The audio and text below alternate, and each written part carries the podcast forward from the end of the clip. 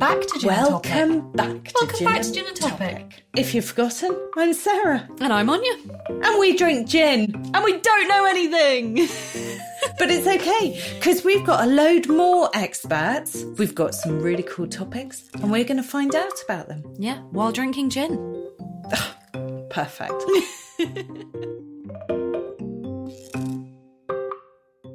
so, Who we got? Well, Who we chatting to? last week we frazzled your brain. I frazzled my brain, that's for sure. So this week I've got you a little present. You got me a present. I have. I Go got you a then. little What's present. my present? Your little present exciting. is Dr. Claire Sedgwick Okay. Why is she my present? because she is a, an honorary research fellow at the University of Nottingham with a mm-hmm. PhD in, here comes your present, feminist media studies. Oh, it is a present.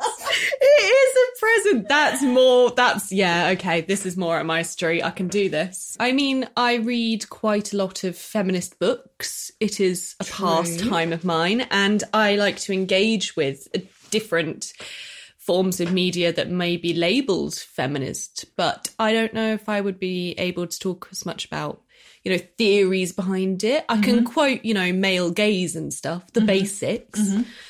But I don't know if I know the ins and outs. I just know I enjoy it. I just enjoy the idea of being equal and all beings being equal. And I just think who wouldn't enjoy that? And I also enjoy the recent discussion about female gaze that has emerged from Bridgerton because god damn did that Duke appeal to my female gaze.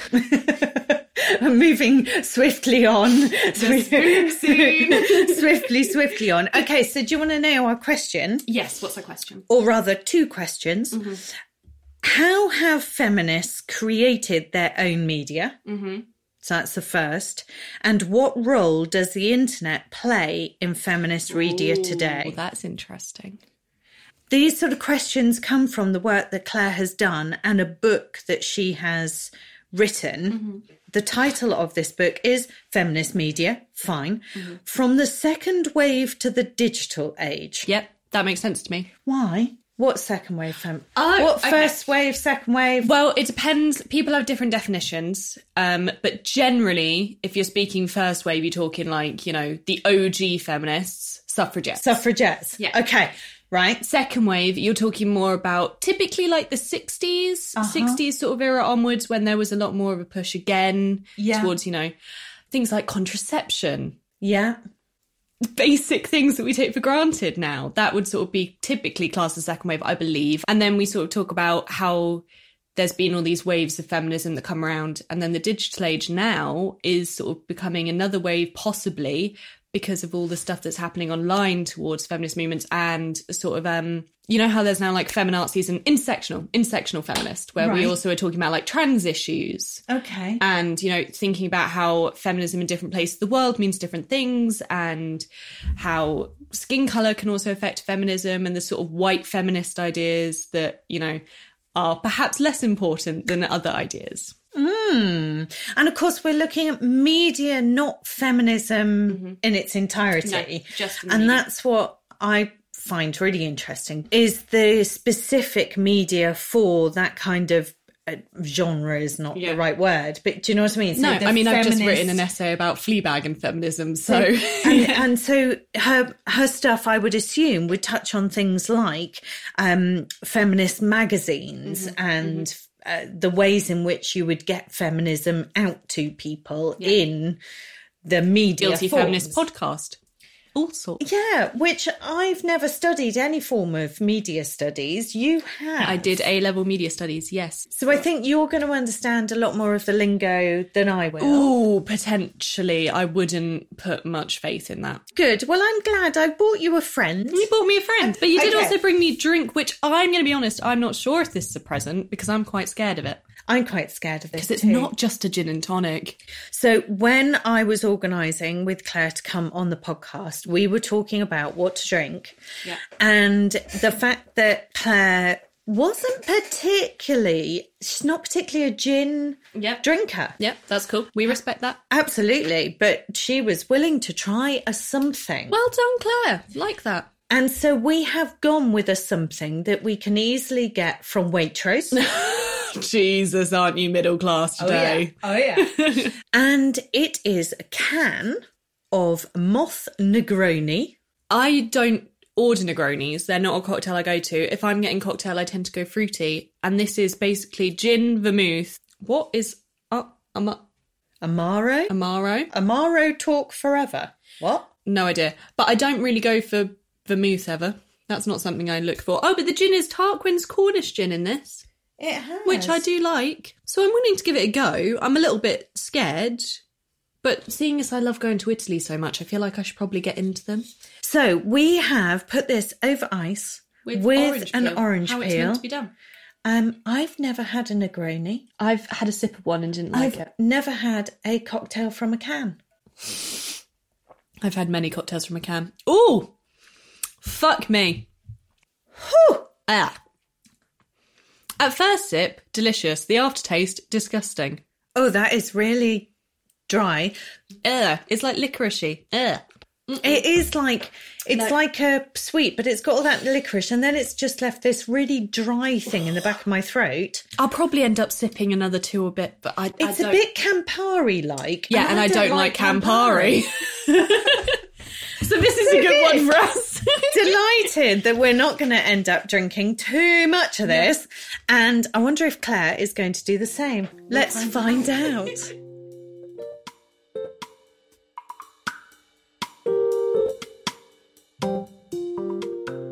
So we have poured and had a taste, and Okay. now we want to compare whether you're going to have the same reaction to us.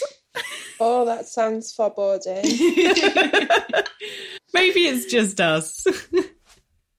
Oh yeah, that's the same face. That's the face. oh wow, that is that is strong. It's strong. is something, isn't it? I feel I should have another taste to talk about it, but I really don't want to. It's like yeah, like when I bought it, I was like, it's such a little can, and now I know why. yeah. But it's really bitter. yeah, I mean, it's not like the worst thing I've ever drank. No, but then I played Ring of Fire at university, so like, there's, Well, yeah. yeah. I was gonna. That's quite a low bar in fairness for like worst things you've ever drank.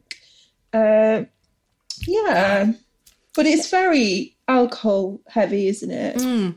It's really a, it's alcohol heavy. It's got at first sip, it's a bit medicinal, It's like very medicinal. Yes, like yeah. like medicine for children. Yeah, but, But not then- tasty Calpol because I loved Calpol as a kid. This is not Calpol. No, and it is like you've got the paracetamol. Maybe coating if at you the back mixed of it your mouth, with you know, enough like- juices. Put it in a cocktail. Put it in a cocktail. Lots of orange and cranberry. yeah, so you can't taste it. So it's no longer a Negroni. Yeah, that would be that'd be wrong with me. Well, it was fun to try. It was fun to try.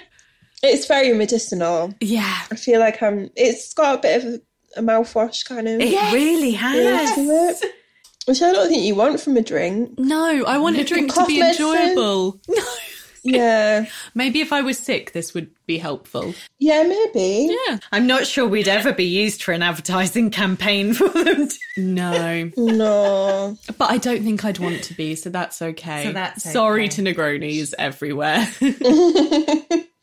So we are going to try and understand um, the feminist media and how they've created their own media and what role the internet Yeah. plays in feminist Yes. media today. So where are we going to start? Big question. If we're talking about feminism, we generally are talking about it with at least three waves, possibly 4 depending on who you're talking to. Uh, important thing to, to acknowledge though is that although we might talk about these waves, they are kind of metaphors. They're not like, you know, they're not kind of set in stone, which is why we might talk about three, we might talk about 4 we might even talk about five, but that really depends on who you're talking to. Most people will be aware of the first wave through things like the suffrage movement. Um, and then the second wave, which is this period in the 70s, really up until the mid 80s, early 90s, which is really um, kind of going beyond just asking for basic rights like the right to vote mm-hmm. and thinking about kind of um, more rights for women within everyday life, more rights for women within personal relationships, uh, within the workplace, within politics. Um, and then we have the third wave, which one of the key things that that did, which I think is really interesting in the context of feminist media is there was this real move towards looking at feminism within popular culture. Mm-hmm. So not just seeing popular culture as being anti-feminist, but seeing how feminists can enjoy and engage with aspects of popular culture that they might not necessarily have have done in the past. So you get that with a lot of the feminist magazines like uh, Bitch and Bust in the US. Mm-hmm. They've really got this focus on kind of like engaging with popular culture and taking feminist things from it in a way that you might not if you just reject it as anti-feminist and kind of sexist because mm-hmm. that well that was the question i was going to ask immediately mm-hmm. was whether you were talking uk or worldwide yeah so the re- the research that i did looked at the us and the uk mm-hmm. uh, predominantly because the two key texts that i looked at from the 70s started at the same time mm-hmm. they started within months of each other but are very different in terms of their ethos and the way that they produced themselves and kind of audience that they attracted or wanted to attract. So I thought that was a really interesting place to start with these two um, texts that are very influential. So I looked at Spare Rib, which is British, yeah. mm-hmm. and Ms, which is based in was based in the US. Um, and I was just really interested in looking at how the differences between them reflected differences in how you could see feminist media kind of changing uh, things and how it also had there was differences in terms of how American feminists approach things versus British feminists. Um, yeah, but then obviously it's important to say that this it's by necessity that my research is very Anglophone mm. because I don't speak another language. Yeah. Mm-hmm. So a much more kind of you know, someone that has much more language proficiency than me could have looked at France or Italy or Spain and found a whole separate kind of uh, range of texts. Mm-hmm. But by the you know the fact that I can speak no more French than kind of Shima Mapel and yeah. kind of my Spanish doesn't really go past kind of gracias means that I was kind of necessarily limited in what I could yeah. look at. Uh, but, but yeah. when you're talking about the waves, though, you're talking it, at the them happening at the same time pretty much everywhere that or is it different for different countries i think i think the ways metaphor is is quite an anglophone metaphor right. like it tends to map onto what happened in the uk and the us pretty well not so much other places which is one of the criticisms of it like it's been it's a heavy it's a very useful metaphor and people use it a lot because it helps us understand kind of time periods. Mm. But it's also been something that, especially feminists that have looked at kind of what's been happening, for example, in Africa or Asia uh, or Eastern Europe, have kind of said, well, this doesn't necessarily reflect what's happening in our context. Mm. So yeah, so it's a, it's an interesting one because I think it it's useful to a point, but it's not necessarily it you know it simplifies the the situation quite a lot as well. Yeah. Mm. And so the the sort of the third, possibly fourth, possibly fifth wave. mm. What do we mean when we're talking about those? So we're really talking about an engagement with the internet mm-hmm. to an extent that wasn't there before. Uh, and what comes out of that is two quite interesting things. One is that people from around the world can talk to each other a lot easier. Mm-hmm than mm. they could do previously. And the second is that feminists, especially younger feminists, you know, uh, that have grew up on the internet, are able to engage with. They are able to create their own feminist media easier than they've ever been able to do before, mm. because it takes you know a couple of minutes to set up a blog and then you can say whatever you want and you can mm. really bypass a lot of the kind of establishment routes mm-hmm. within the media um, and so we get this kind of proliferation of feminism on the internet and then in social media, uh, like Twitter, especially, and, mm-hmm. and Instagram, um, which I think has been incredibly important for meaning that young people in particular can learn about feminism mm-hmm. without having to without having to be in a classroom. Yeah, I think that's probably where the majority of mine started, really, was, Yeah. you know, I was that right generation. I was on Twitter and Tumblr and all of those things and interacting with it. And then it was, oh, and there's all these books as well. And yeah. yeah. And it just kind of carried on.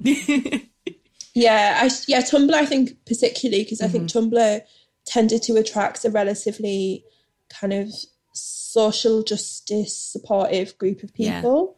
So yeah, and when I was teaching feminism, I really noticed a change in the students from when I first started doing it, kind of in 2000 and 2012ish, 2013, mm-hmm. to when I was doing it last year and the year before, mm. because students were just coming with a lot of the language, a lot of the terminology.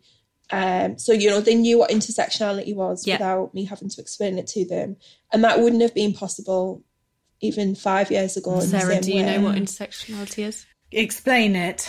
Oh, but I don't, I'm put on the spot now. We've got a professional. Explain it.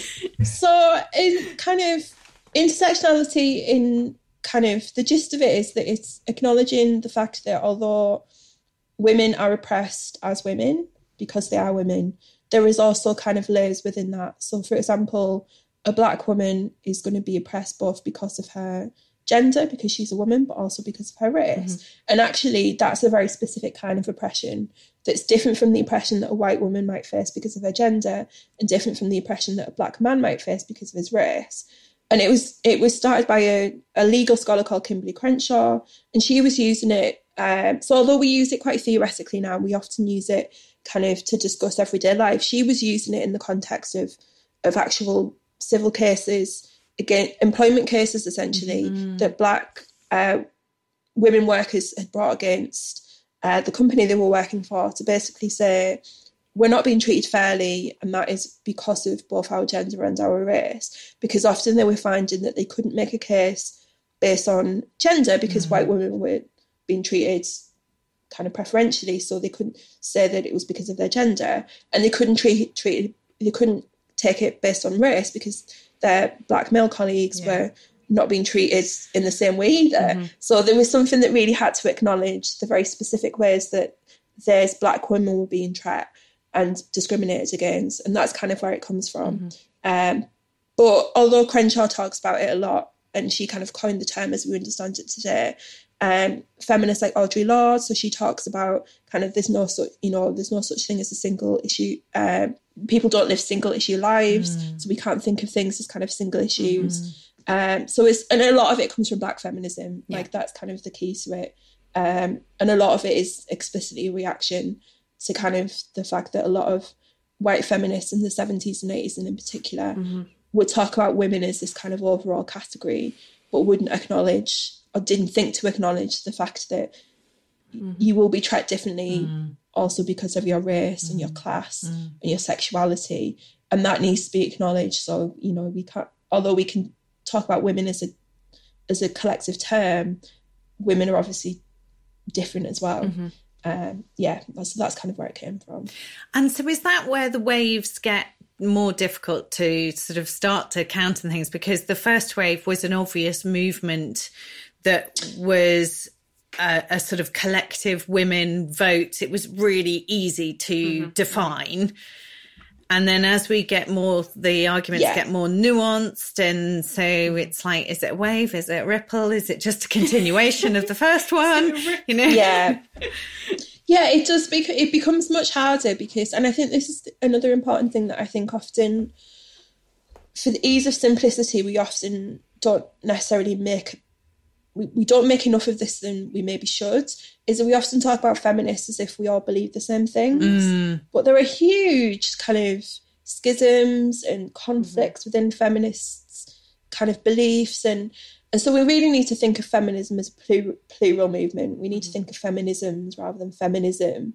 Uh, and yeah and then it, so it becomes much more difficult because what i might be kind of thinking is key feminist issues uh, another feminist would say the opposite uh, but we we we will both identify as feminists whereas again with the suffrage movement that's much more you know it's very clear what what they wanted they wanted to vote Yeah. like and you know and whereas it's with a lot of issues now especially you know kind of in relation to things like sex work and um, I suppose trans rights as well. There's been some trans massive rights as conversations well. there. Yeah. It's really, you know, it's very, you have people who would both identify mm-hmm. strongly as feminists who have completely different perspectives mm-hmm. on the issue. Me and J.K. Rowling have very different views in our feminism. Yeah, exactly. and I think, you know, and I think the kind of the discussion around kind of uh, trans rights is is a really important one for that mm-hmm. because often it has started to happen now increasingly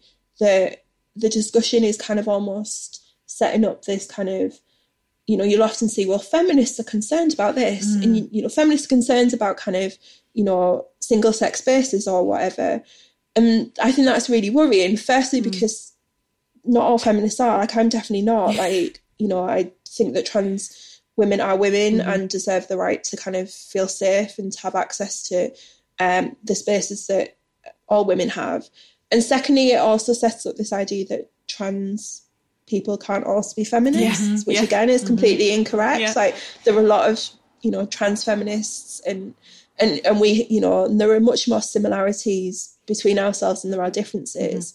Mm-hmm. Um but i think yeah i i think there is a risk that people believe that all feminists think the same thing. And i think that that's always been the case. I don't think that's a new mm-hmm. kind of phenomenon. I think it's kind of amplified now especially on social media because you kind of seeing what would have happened behind closed doors Yeah.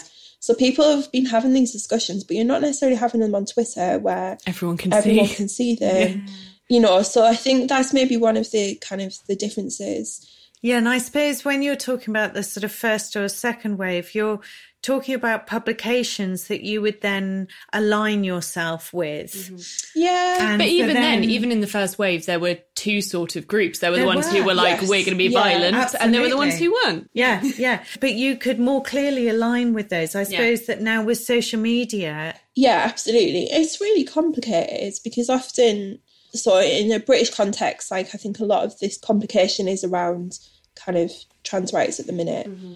because you will often get, you know, you will get people that self identify as feminists essentially telling each other that they're not feminists. Yeah. Like I had a Twitter post, I think it was, I can't remember. It, there's been so many kind of reasons that I would have posted something like this, but I think it was around uh, something or other that had been in the press.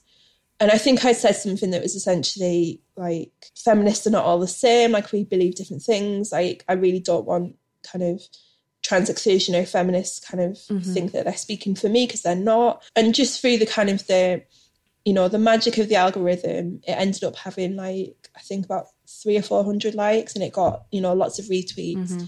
And and I had a, I, I remember having a woman like reply calling me a men's rights activist. And I was like, God's it's like I'm a PhD in feminist media studies. and like I can laugh about it because like I know that kind of like I'm a million miles away from that. Yeah. But I can also see how for kind of if I didn't have that, you know, if mm-hmm. they were saying that to anyone else, I could see how they could have really took that to heart. Okay, so we're talking about the media and how it's changed then mm-hmm. from that second wave to this digital age. Mm-hmm. Um, and I can imagine that it's just been a huge, massive change. Yeah, so I think one of the big changes that we see is what we might call the mainstream mainstreaming of feminism. So in the 70s and the 80s when these feminist publications were produced, one of the main reasons that they existed was because the things that these texts were talking about were not being talked about anywhere else. You were not having these conversations in other places. You just weren't. Um, whereas now, I think it's it's become much more socially acceptable to describe yourself as a feminist. So we can all think about Beyonce, the 2014 VMA Awards, where she kind of stood kind of in front of a big, massive kind of light, you know, LED with feminist on it, and she quotes kind of feminist kind of work in her songs. Um, so, so I think part of it comes from that. So you are much more likely to see feminism being discussed positively in kind of places that you wouldn't have necessarily seen that kind of even 10 or 15 years ago. Um, But this is also happening at the same time that we also get this kind of sense that feminism is no longer needed. Mm. So we get this discourse of kind of like, you know, women have got everything they wanted, so why do we need feminism? So we get this oh, interesting kind of contrast. And, and, we bought the t-shirts that says we're a feminist. That was made in a sweatshop yeah. somewhere else in so, the world by underpaid and yeah. exploited workers. Yeah. Yeah. Mainly yeah. women. Yeah. Um, and so, yeah, we've got the t-shirt. We agree. There we go. Job done. It's a really difficult line, I think, to balance. So, like, there's a couple of um, people that have wrote about this quite recently. So there's a um, an academic called Sarah Banet-Weiser that wrote a book called Empowered, and she talks about this in terms of this kind of increased visibility of feminism. So feminism is everywhere, mm. but actually women still don't have a lot of power. Mm. And she talks about this in relation to the 2016 election in the US. Mm. Because that, in some ways, this kind of exemplifies this. So you get this kind of, especially in the figure of Hillary Clinton, often described as kind of this kind of strong, kind of girl boss kind of figure, but yet she was still beaten by a man who, you know, was being accused of multiple kind of mm-hmm. sexual assaults and had been recorded saying horrible things about women. And that didn't seem to matter enough to sway the result of yeah. the election. Yeah. So we yeah. get that kind of weird, you know, this kind of, yeah, we can call ourselves feminists but that doesn't necessarily lead to an increase in rights. Mm-hmm.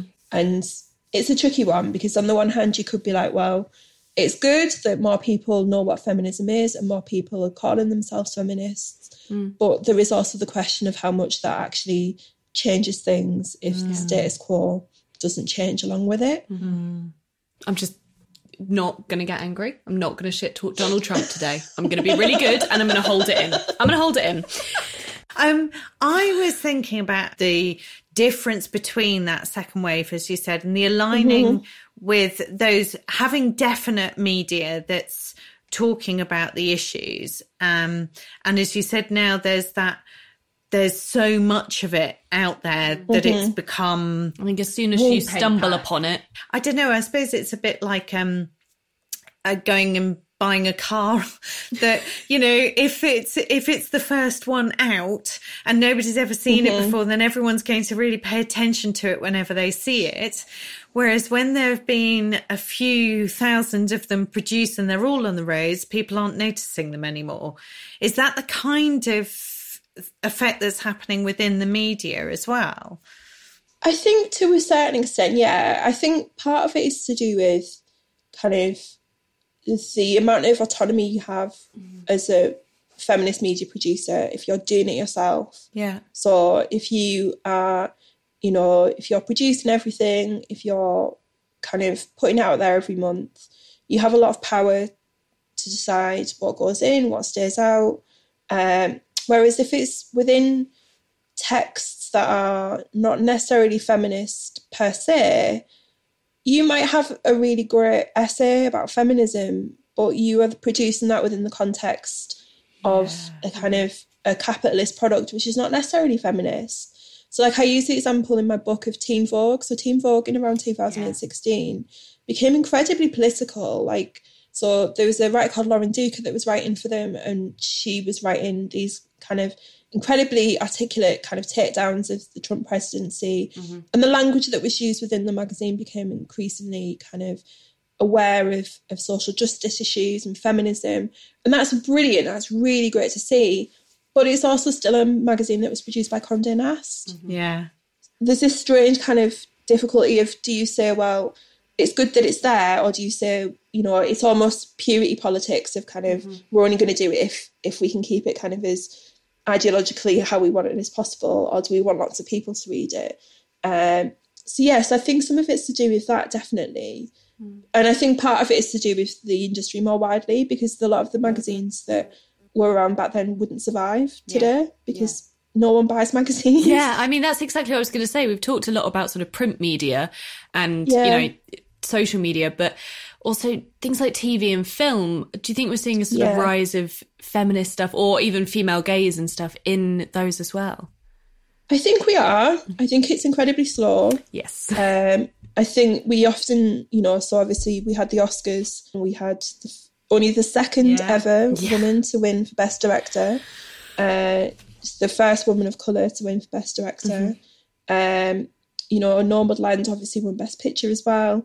Uh, but it's very clear that when that happens, that is we're talking about that happening mm. Yeah. because it happens so mm. s- so seldom Yeah. that we kind of go. So I think there is a risk that we get this increase and then we kind of go back to default mm-hmm. and and it kind of you know I think I've heard people say you know the risk is that if we think of feminism and women's media as this kind of trend, mm. as soon as it becomes less kind of trendy and it's maybe not quite as popular, it's not going to make as much money. Yeah. It will kind of go away again, and obviously that's not really making a change. Mm. Which I think comes down to the crux of it is how much do you want to work with the mainstream because the mainstream essentially, you know, is not there for you. Like it's it's there to make money. Mm-hmm. Yeah. And if you're making money for them, then that's brilliant. And the t-shirts are a good example of that. So like they make lots of money. Like you could buy a Dior t-shirt with feminist on it, like seven hundred dollars. Like it makes sense for Dior to kind of do that for now because it's making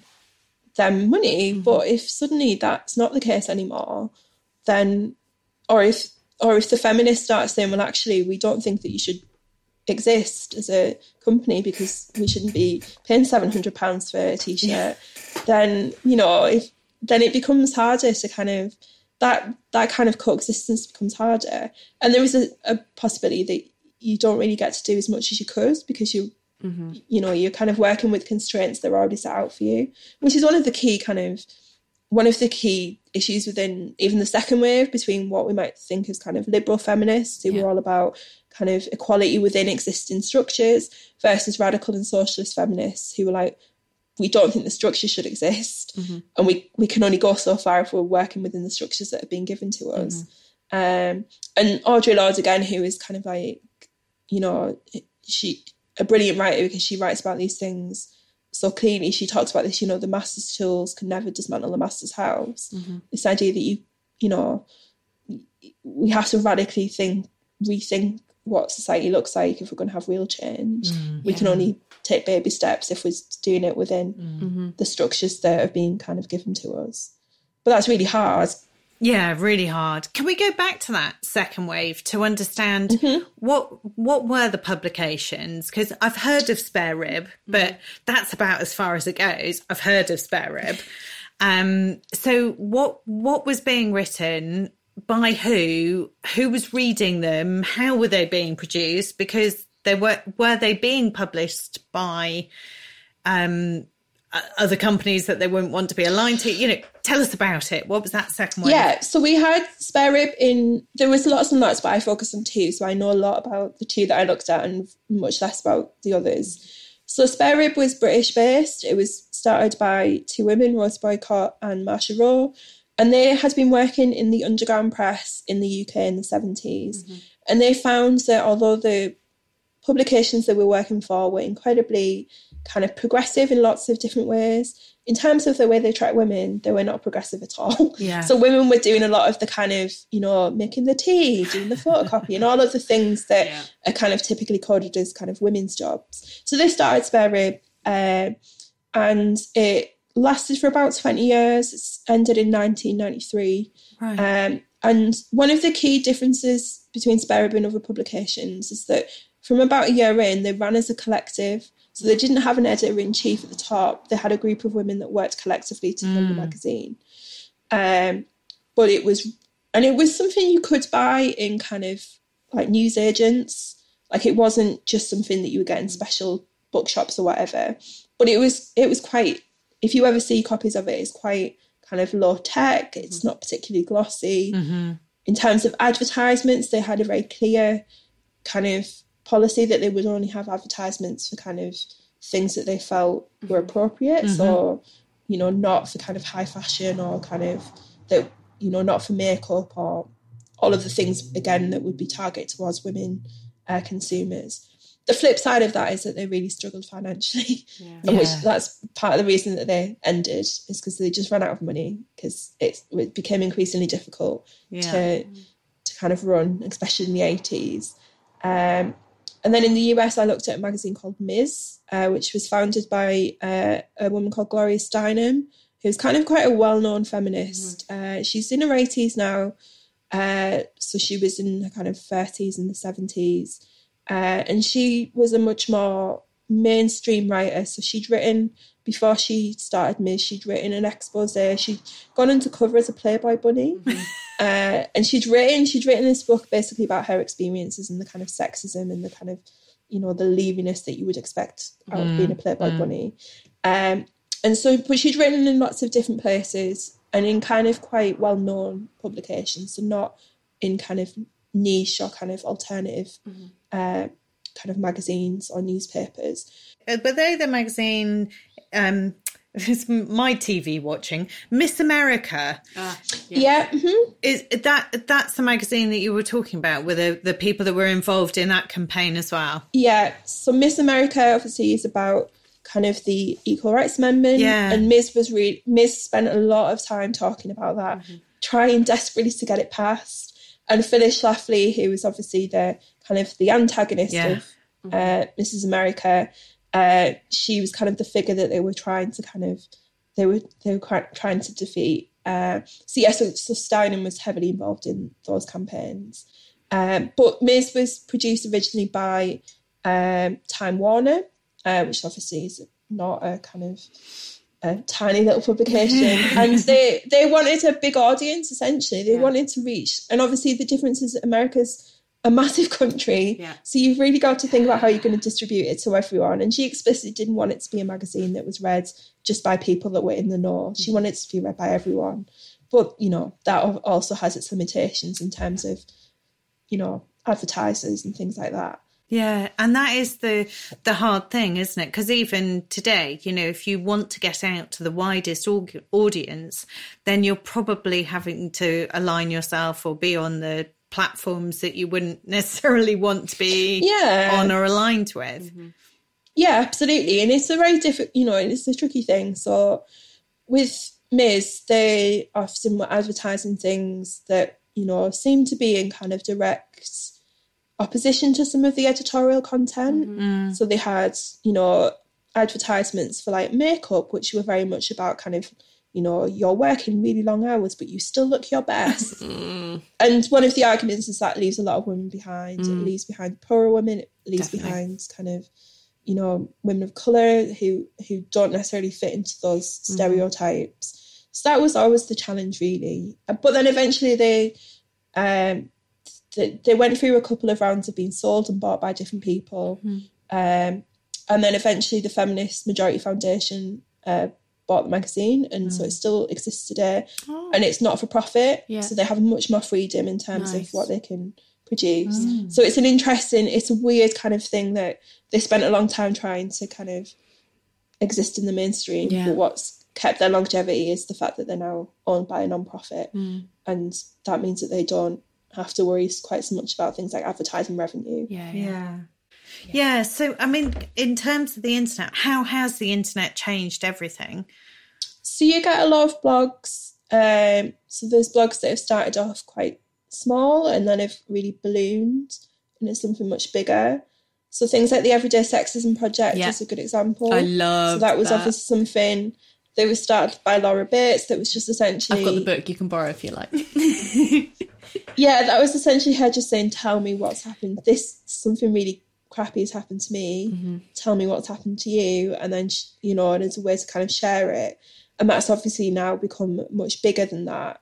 Uh, you also have kind of um, sites like gal-dem, which mm-hmm. is run by uh, women and non-binary uh, women of color, and again, that is a way to kind of get alternative voices out there that maybe yeah. wouldn't exist. Um, and then you also have, you know, if we look at kind of recent events with kind of things like Reclaim the Streets, mm, yeah, mm. a lot of that kind of circulates through social media in particular mm-hmm.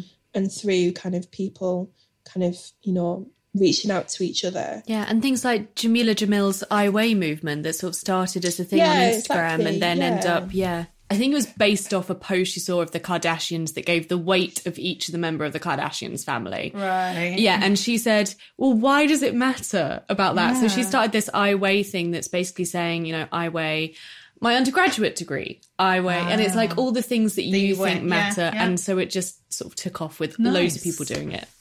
Yeah, but then again, that's another example of incredibly positive thing, but also something that relies on Yeah. the celebrity power of the person that started it. Yeah. Because if it was me that had started it, not Jameela Jamil, Yeah, yeah. wouldn't have took off in quite the same way. So there is these really interesting tensions between Mm-hmm. the power of celebrity and kind of influence versus Yeah. how that kind of maybe drowns out other people's voices. Yeah.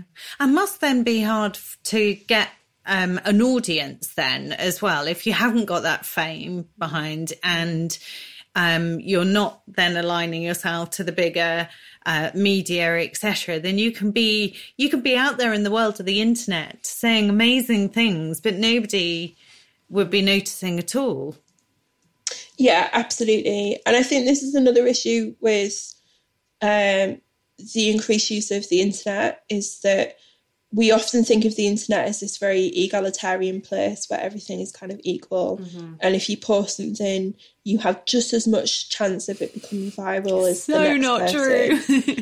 Well, there's yeah, there's so much evidence that that's not the case. So there's a, an academic in the US called Safiya Noble. She wrote a book called Algorithms of Oppression, and she talks about the fact that for you know the the kind of algorithms that rule a lot of our lives now are not neutral. Like they have kind of you know they have their own bias because they're created by people who have their own biases. Mm, mm. And we often talk about the benefits of social media, but we also need to consider the fact that social media is essentially run by billion dollar companies. yeah Literally. So there is this kind of there's this difficulty. So you know, if you can have a massive impact on Twitter or Instagram, but you're also still lining the pockets of Yeah. kind of Mark Zuckerberg or kind of Jack Dorsey, and they're often doing things that we wouldn't necessarily want them to be doing. yeah. But if we're not on those platforms, then we don't get our voice heard. Mm-hmm. Then it's yeah, it's really difficult. It makes me think of the good place. You know how they talk about the point system. how Mm. yeah. even if you're trying to I do something good, yeah, Yeah. you end up causing a negative because you know you're trying to do a good thing by talking about these feminist ideas, and then you're like, oh, but I'm still doing it on Twitter, so I'm still going to end up in the bad place. Yeah. I remember writing the end of my book and just being like, I can't come up with something that's completely positive because it's just so complicated. Um, and but I also think that's kind of important as well that it's there isn't any easy answers, like because ev you know it comes back to that idea that we can't pinpoint something as well. This is definitely feminist, Yeah. or this is definitely not yeah feminist, Yeah. yeah because often it's just so blurry and so kind of nuanced. Yeah, So yeah, as you were saying about coming to that end of the book, you know that you the book you wrote you finished recently. Yeah. So are there are there current trends, current things that are going on, or things that you're looking out with interest and thinking, I wonder how that's going to pan out in the future? Yeah, definitely. I think I'm really interested in a lot of the work that groups like Sisters Uncut are doing.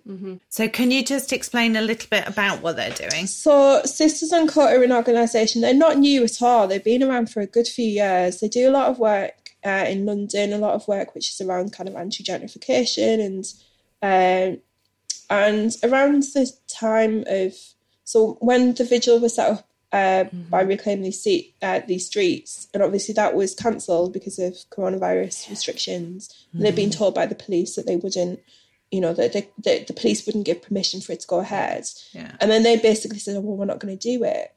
Uh, then, and Sisters Uncut kind of stepped into the breach and said, "Well, we're still going to go. yeah, Yeah. The, we're still going to do it because, you know, yeah, because." It felt so important. I think. Yeah. Uh, which I thought was a really kind of a clear example of this kind of very differing ways in which you can think you can change things. So we have this kind of version which is about kind of making changes but also working with existing systems versus a group which said, you know, rejected that outright and said, you know, we don't care if you told us we can't go. We're mm. not going to listen to you because mm. essentially you are part of the problem. Mm. Um, and yeah, so there's a very interest, and I I think that I would be interested to see how that develops and how that is again mediated. And also thinking about how people have changed the way that they consume media. So Yeah. like I'm really interested in TikTok because Yes. again, like there's much more kind of backwards and forwards between people and people can make videos and then respond to them and you don't have to be on TV. You don't have to get a, Yeah. a TV deal to kind of be seen by millions of people. Mm-hmm. The flip side of that is that the algorithm and the the kind of the company can basically just take you off Yeah. Yeah. really easily. Um, And then the balance as well will be skewed because of the algorithm. The flip side is that I'll also be interested in whether we'll see a move away from the use of just the internet for that, and whether we'll see, especially once you know potentially restrictions are eased, we see a move back onto kind of the streets as a kind of a space for protest. Um, where the internet will be in important, but it will be more important for documenting what's happening than for being what's happening. Mm. Mm-hmm. Cool. I am going to go and have a look at spare rib articles. Mm-hmm. I'm going to go and have a look at various things that you've mentioned, but my sieve like brain will then have to probably re listen and then go, right, that was the title, put it in Google. I think I'm look. just going to have to go buy a lot more books. Loads exactly. more books. What a shame. Oh no, more books. Terrible. So, more books to read, more places to go, and some protests to be had. Excellent. That's a nice to do list. Thank you so much for Yeah. giving it to us, Claire. Very welcome.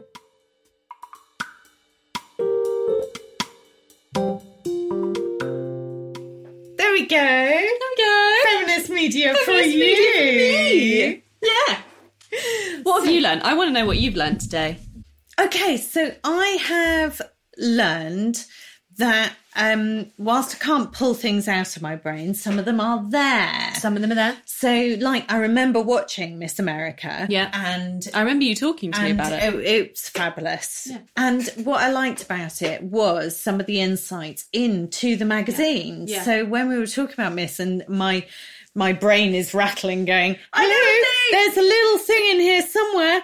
Um, and yeah, so being able to make those connections, mm-hmm. that is really good. See, I knew about Spare Rib. I'd looked at it a little bit in my non-fiction class, but I didn't know about the American one, and I didn't know that it was still running, which is really, really cool. Absolutely. And I only knew about Spare Rib as in it was a feminist media that Yeah. was was then. And I didn't realise it had gone on for quite as long. I thought it was, you know, that it was just in the 60s, 70s and mm-hmm. finished then.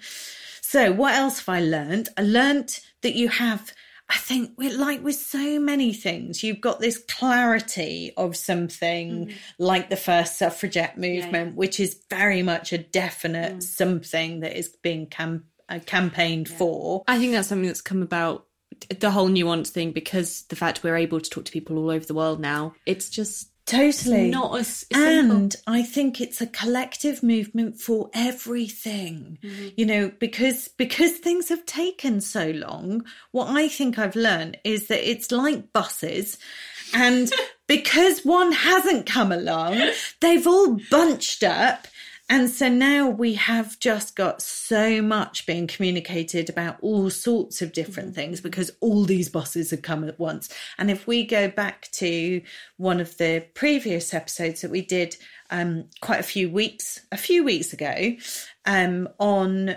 getting women into STEM. Yeah. You know, again, it's similar kinds of things that uh, it's the nuances. Um, and when we go back to um, periods, um, and again, the nuances of being able to just give everyone the voice and everyone everything. Intersectional feminism.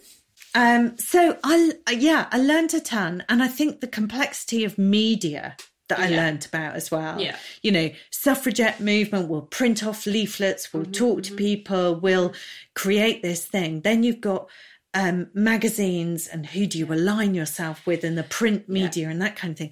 Now, Mm-hmm. it, there's just so much, and social media playing such a big, Such a massive- yeah, yeah, big deal. But how difficult that is yeah. because we're at the mercy of algorithms. hmm And cancel culture. Yeah. Hmm. Yeah.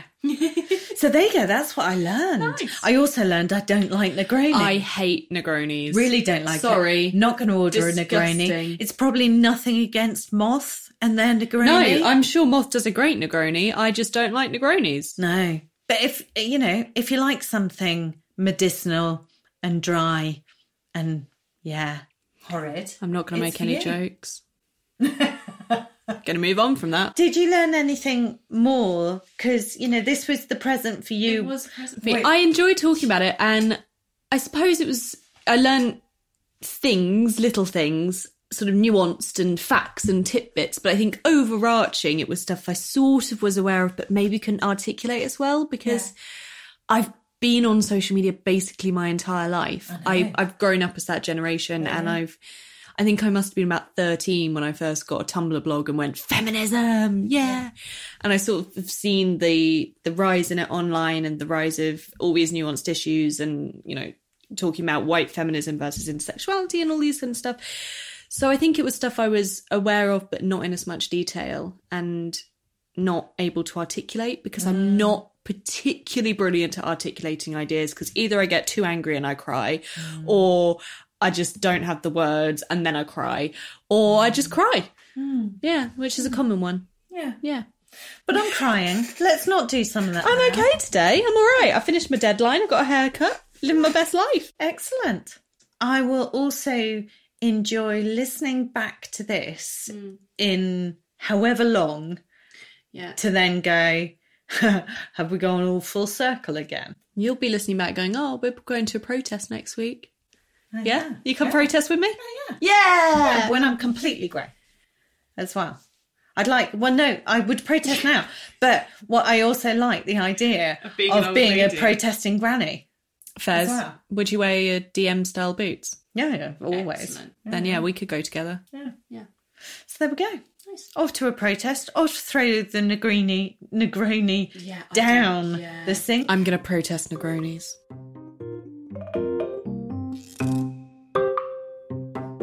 If you enjoyed this episode, Listen to more. We've got tons. got loads.